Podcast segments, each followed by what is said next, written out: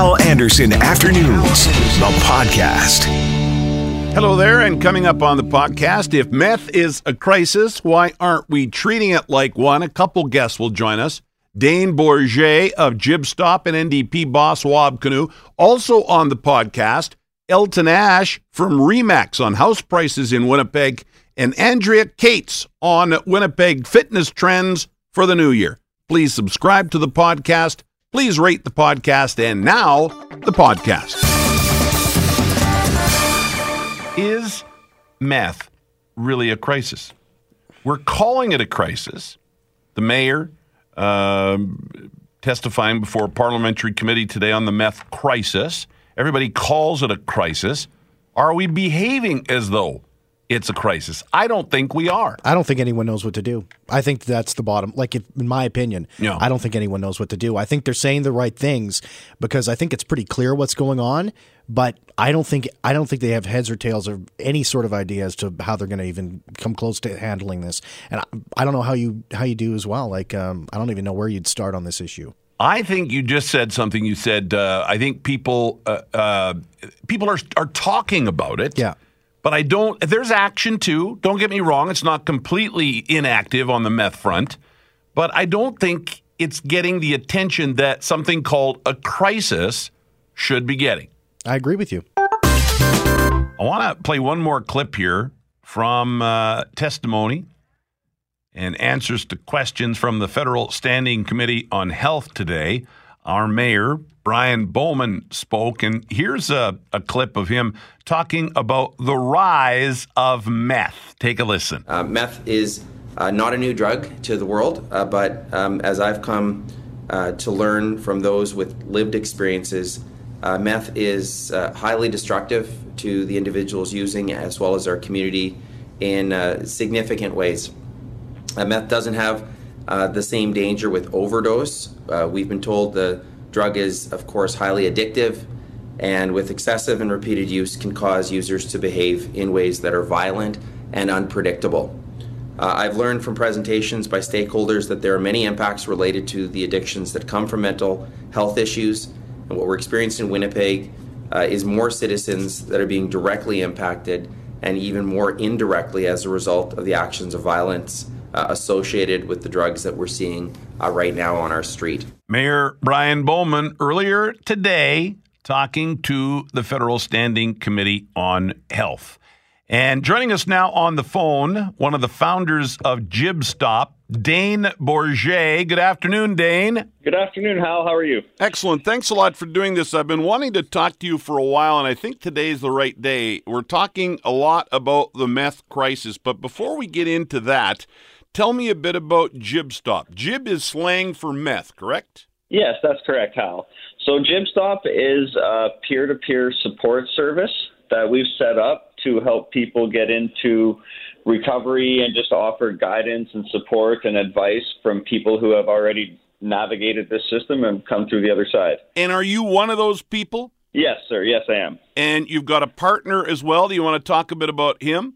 Sure. So one of the co-founder or the other co-founder, his name is Robert, and we've uh, we've both been battling addiction for well, inactive addiction for over ten years with meth in the city, and uh, yeah, we just we're seeing all these holes in the current system, and we're just trying to do what we can to kind of plug those holes and step in on a volunteer basis. How did you get clean, Dane?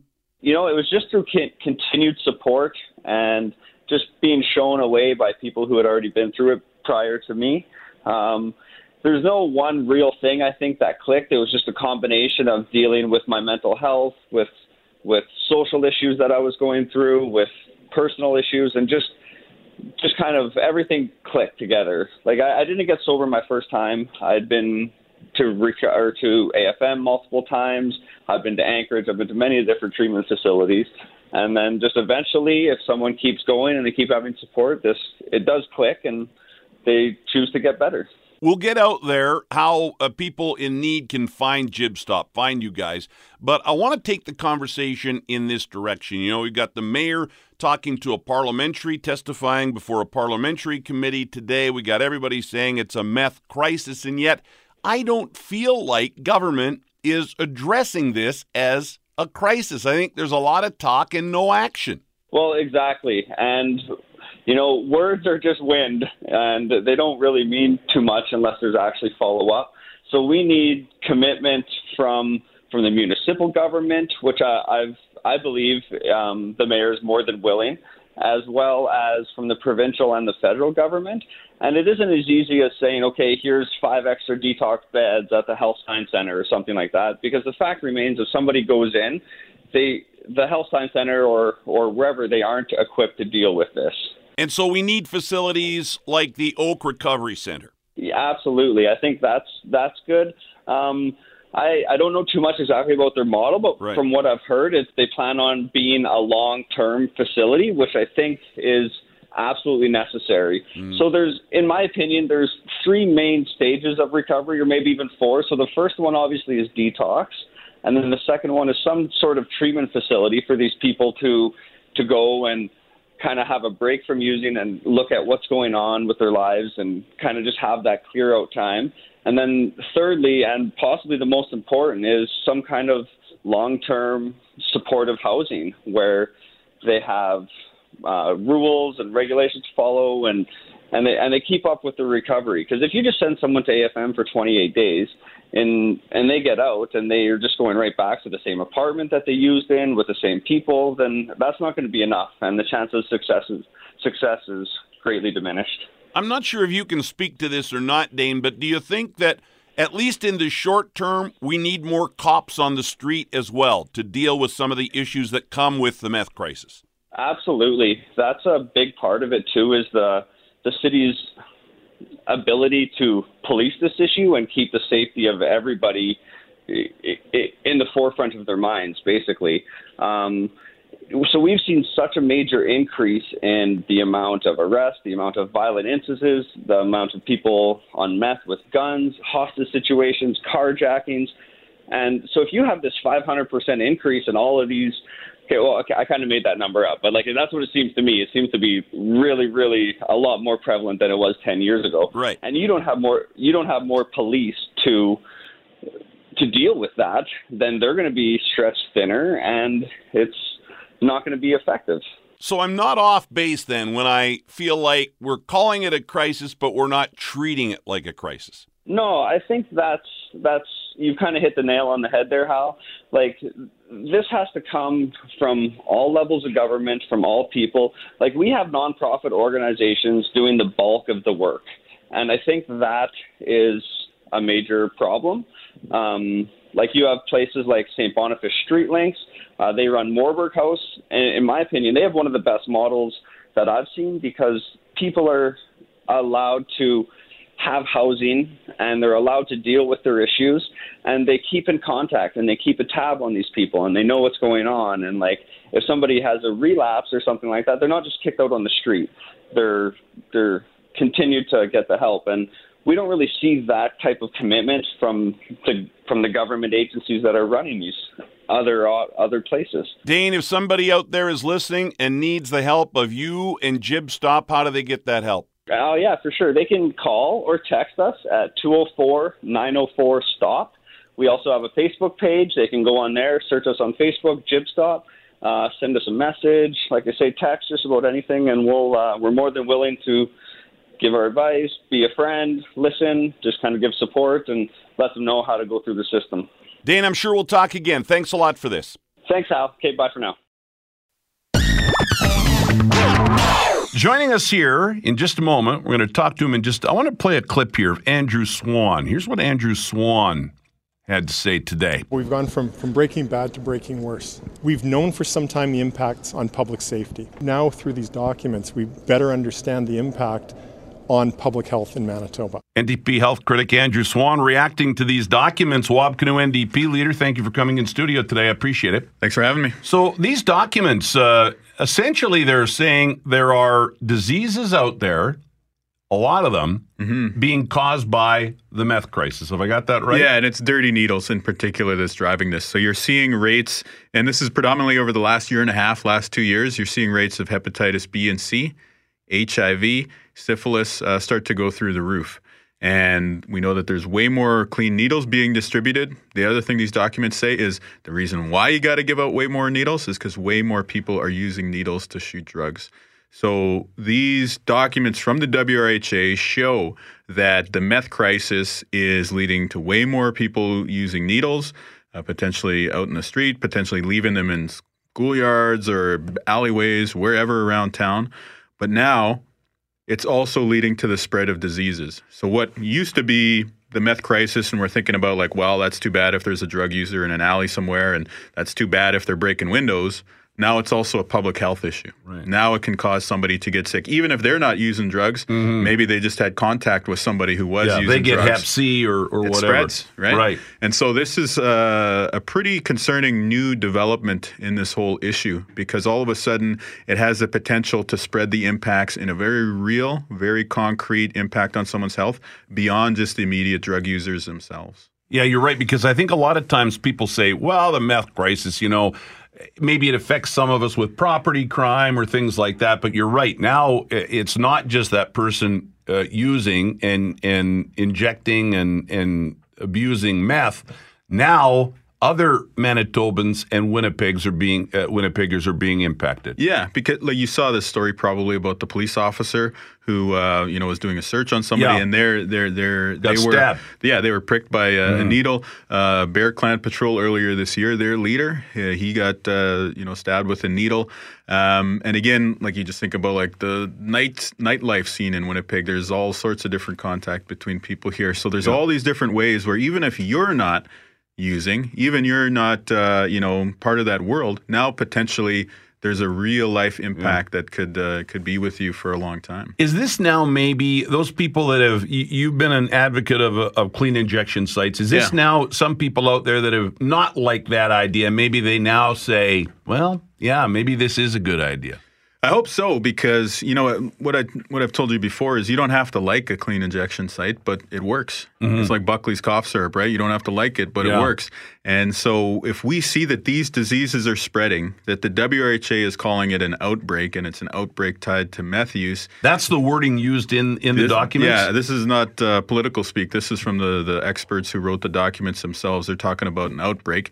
Um, if we can have a site where people can get the clean supplies, where people uh, are potentially going to be able to access treatment and uh, you know be supervised if they overdose something like that, that's at least a place where you can reduce the spread of these diseases, where you can reduce the spread of the infections, and that is a good public health policy. So I hope that this does start to uh, spur action, not just in the minds of the average person listening to this, but also the government. The government has been slow to act. And the other aspect of these documents is that it says, and this is a quote here it says, a lack of provincial leadership, that's a direct quote, a lack of provincial leadership has exacerbated the problem here. So because the government's been waiting many months, uh, pretty much a, a year uh, since they've been getting these statistics, the problem is getting worse. More people are getting sick, more people are getting addicted. And so the time to act is now. And we have not heard yet from the Pallister government, right? That's still the case, or or have they reacted at all? Well, yeah, I think the, the Minister of Health uh, did a, did a scrum, and you know he, he talked about some of the initiatives that they've they've they've announced. But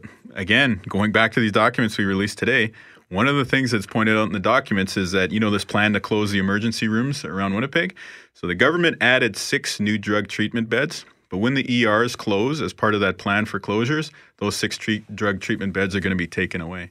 So even the, some of the half measures and, and steps that have been announced today, they're not up to the task. It's not enough to keep pace with an outbreak of disease or with all the other issues that meth is bringing to the streets in Winnipeg. So I started the, because we're going to talk to uh, in a second. We're going to talk with one of the founders of Jib Stop, and, and you know that uh, organization a bit. Jib. Jib is slang for for meth, and so we're going to talk to Dane right away.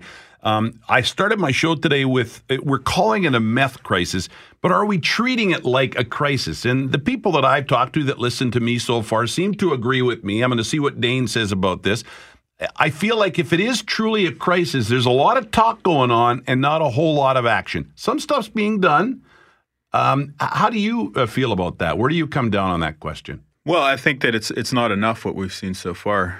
When when we see a, a, natural disaster sort of crisis, yeah, it's all hands on up. deck. Cots are in yeah, community centers. Exactly. Everyone's there. But this issue, even though there's hundreds of people going to the ER every month, there's many, many uh, people getting sick. There's all these other issues like crime and all the spin-off effects of the meth crisis. We've only seen like, okay, well, here's a couple hours at a clinic over here and here's a couple beds that are going to be open for a few months over there. But there's nothing of the scale to respond to the fact that hundreds and thousands of families across Manitoba are being affected by this either directly because they have an addict.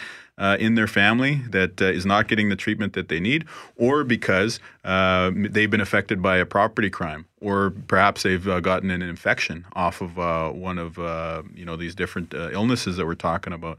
So it really is um, a situation where I think the public realizes that we're a crisis. We're at a crisis stage, but the government, and I should say the federal government's been also slow to respond to, not well, just I think the province. All th- I think all three levels of government have been slow. Yeah, and so they really need to match. This is a crisis. People are increasingly aware. We see all the different uh, dimensions of it. So now we need to get the treatment we need to get the uh, the harm reduction approaches, and it's not like a safe injection site is a silver bullet that's going to solve the problem. No, right. that's not the situation. Really, what you want to do is people are sticking needles in their arm because they have some kind of issue in their life that they can't deal with in a healthy way, right. so they're using an unhealthy way. Let's get them the treatment so that they can get towards dealing with whatever issue they have in a healthy way, and then that's when we're going when we deal with the root cause that is addiction then we'll be able to have the health issue and the public safety issue, the crime issue dealt with uh, for the long term. Wab Kinew, thank you very much. Appreciate your time. Uh, joining us on the phone now to talk about the housing market here in Winnipeg is uh, Elton Ash. He is the executive vice president of Remax. Played a clip there of your competition, Elton, going into our interview. Sorry about that. Um, they are predicting a 1.3% rise in home prices in Winnipeg. You guys, uh, your picture at Remax is even rosier for Winnipeg house prices.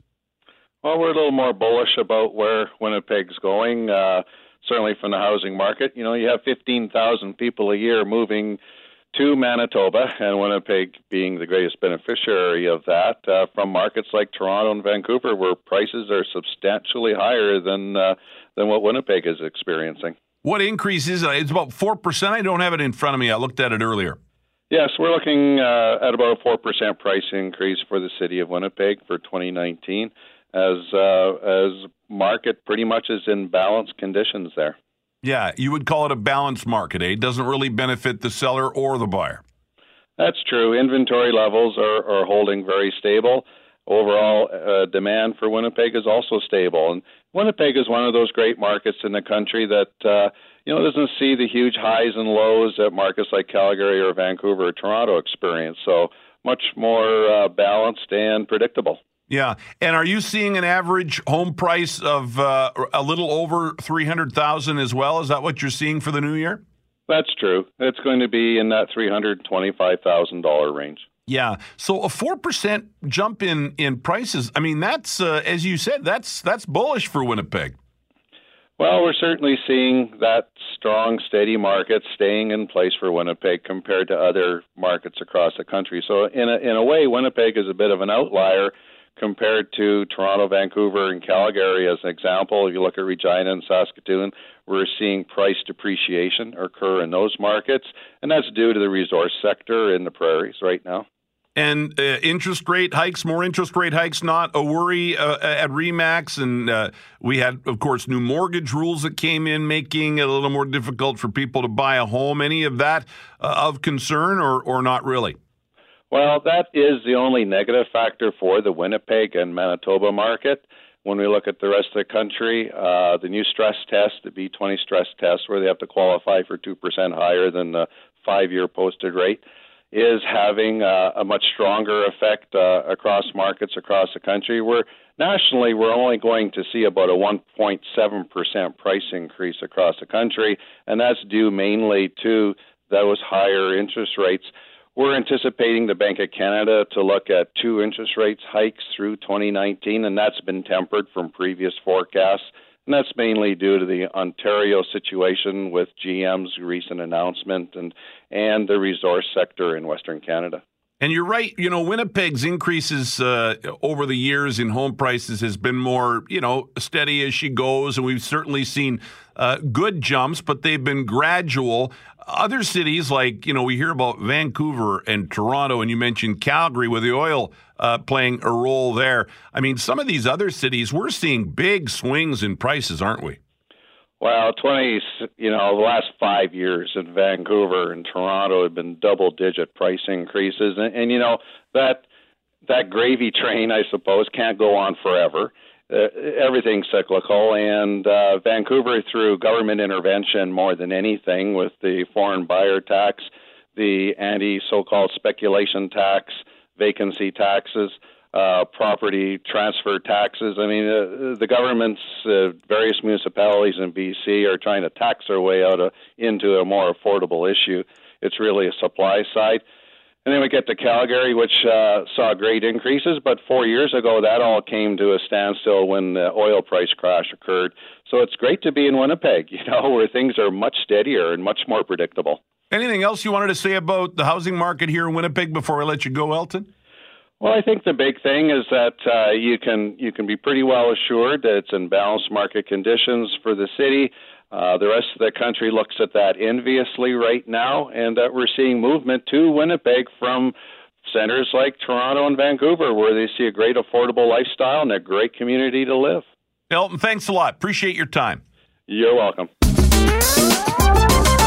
Andrea Cates is here from Fit Communications and Fit Women and Girls. I have heard you before on the start. Thank you for coming on this show. I appreciate it. Well, thanks for having me. Yeah, I saw a list that you sent out uh, the other day, and I thought, boy, I got to get her in here to talk about some of this stuff. Fitness trends for 2019 here in Winnipeg. The one that really caught my eye Ninja Warrior Gym. It's a thing. What is that? so I think if you were to think about that show that's on TV, like the Ninja, that Ninja show, it's Yeah. something similar to that, but on a Winnipeg scale. So there's two gyms that are doing some really cool things in the new year. One being the Canadian Fight Center, which is ran by Giuseppe Donatali. He's got a new facility in St. Boniface, and he has boxing, kickboxing, grappling, wrestling. He's a seven-time national international champion. So really cool things that he's doing over there. And then Winnipeg Women's Kickboxing, which is just actually around the corner from here in St. James. Um, they're doing a Boss Lady Boot Camp um, starting in January. So they're doing everything sort like from the combative state, so boxing, Yeah. kickboxing, and Muay Thai. But then they're also combining in some lots of core work and squats and lots of um, weights and stuff like that as well. So, is it safe to say then that one of the trends for fitness in the new year is there being a point to the, you know, you don't just go running or you don't go and work out with weights. There's kind of a point to it. There's a theme, or or is that is that a trend? For sure. I definitely think there is that that piece of it and Yeah. also the piece of doing it as a group. So some people do maybe like going on a treadmill and or, or going on their own and doing a weights program, great. Yeah. But some people like that extra motivation to be in a group setting. And so a kickboxing or boxing and that kind of thing might be what they're looking for because it's it has that group piece of it, but mm. also you're learning something at the same time. Yeah, that's that's you said it much better than I tried to say it. Uh, Natalie Reimer Anderson, you've got her down as a self love coach, and I've got a couple of therapists that come on the show every week, and we talk about uh, you know uh, talking yourself positively. But I've never heard that term before, self love coach. For sure. So her her coaching is really from a cellular level on how to love yourself. So it's great if we're all in the gym and we're doing our best to sort of be healthy um, in various ways. But if you don't have it in your mind about being healthy and positive, then you then you're kind of going to be short lived with your gym routines or Yeah. eating healthy. So for her perspective is let's start at a cellular level and get healthy, and then we can make really smart decisions about how we can um, be healthier in other aspects of our lives with our nutrition or with our um, with our physical fitness. And I hear that all the time now too. Cellular, cellular level, cellular function. For sure. So that seems to be a bit of a buzzword in fitness. It definitely is. So it's the idea of getting it's not just about your body, but your mind, your body, your mind, and your soul. And so Natalie has a program starting in January called Crave that um, sort of helps people get there so that they can make those healthy healthy decisions for the year. So those are the ones that kind of stuck out for me, but For there are sure. many others. So uh, go through a few. Yeah, another big one is um, more high intensity interval training. So the idea of that is, for example, you run for one minute and then walk for 30 seconds, or you do. Can I just do the walk part? Yeah, you do I have to do the run part too. You can do too? whatever you want. Yeah, you can do whatever you want. Good. sure. Okay, I like you already. You're, you're coming back for a second visit on the show already. Perfect. So it's just doing like get your heart rate up nice and hard and nice Yeah. and fast, and you burn a sweat, and then don't stop so that it completely ends. But Yeah. then just do something on a little bit of a lighter scale for a short period of time, and then do that again. So for with the example of the running, you would do that maybe. You know, the one minute run, 30 second walk, and you do that about 15 to 20 times. So, working yourself up to that, um, as you know, depending on what your fitness level is. And that's really good for a fat burning and cardiovascular workout. Yeah. So, and the other thing again is that the group fitness. So, you know, I think Doing it with others. doing it with others, Right. right. Like I said earlier, some people really do like going and doing it on their own, but that can be short lived. That's why we see so much of an influx at gyms in the new year because everybody has health, um, you know, health goals for the year, Yeah. but then they kind of fall off because maybe they don't have somebody holding them accountable. In a group setting, you get that motivation of the group, but then there's also the accountability that you have that you have, you know, the people that you're seeing all the Mm-hmm. time or the coach that's teaching you to kind of get you to make sure you're coming back for more. Yeah. My mom recently moved into, in Southern Alberta, recently moved into uh, an assisted living home. Okay. And I'm very excited about this because now she has a social life. And one of the things they do is regular exercise. Mm-hmm. They get together and, and they do this. And I think as we get older, our parents or, or even us, if we're listening now and we're older or, or whatever, Mm-hmm. I think, that, you know, physical activity becomes more important as we get older, isn't it? It definitely is. I Yeah. mean, it doesn't just help with one thing, right? So it's great for your heart, it's great for your balance, it's great for your muscles, your bones. So there's so many different aspects of physical activity that help you with your health. Um, and then it's the social piece as well. I know a big thing is they have top notch CrossFit. A big piece of their CrossFit gym is the community aspect of it. Um, and so it's not just about coming in and sweating and going hard and then leaving, but it's somewhere where you sort of have a bit of a family of fitness. Yeah. Andrea Cates from uh, Fit Communications and Fit Women and Girls. For people that don't know about uh, Fit Women and Girls, maybe just talk about that for because it's a real passion for you. Yeah, absolutely. So myself and my who my sister and partner is Allison Gervais, um, and we do a ton of stuff in Winnipeg to get girls um, ages five to fifteen motivated and involved in more sport and activity. So Yeah. always looking for cool new things to bring to the girls in city. Excellent. Well, I love your list of uh, trends, uh, fitness Thank trends you. for Winnipeg for 2019, and, and thanks a lot for coming in and telling us about it. Thanks for having me. Hal Anderson Afternoons, the podcast, is available on Apple Podcasts, Google Podcasts, and anywhere you find your favorite podcasts.